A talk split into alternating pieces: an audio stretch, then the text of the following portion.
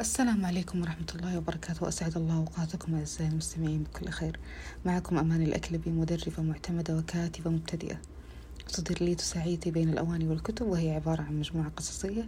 يلي ذلك رواية مرشدة طلابية وأكثر. وأخيرا على مائدة مكتبي كتاب يحمل في طياته العديد من المواضيع والقضايا والنصوص الأدبية.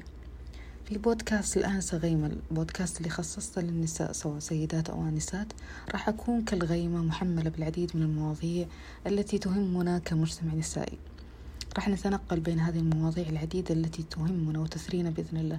ويا رب أكون كالغيمة التي تسعد من يراها وينتظرها وتهطل عليه بكل خير وسعادة. هذه الحلقة تعريفية فقط وأنتظركم في حلقات قادمة بإذن الله ودمتم بخير.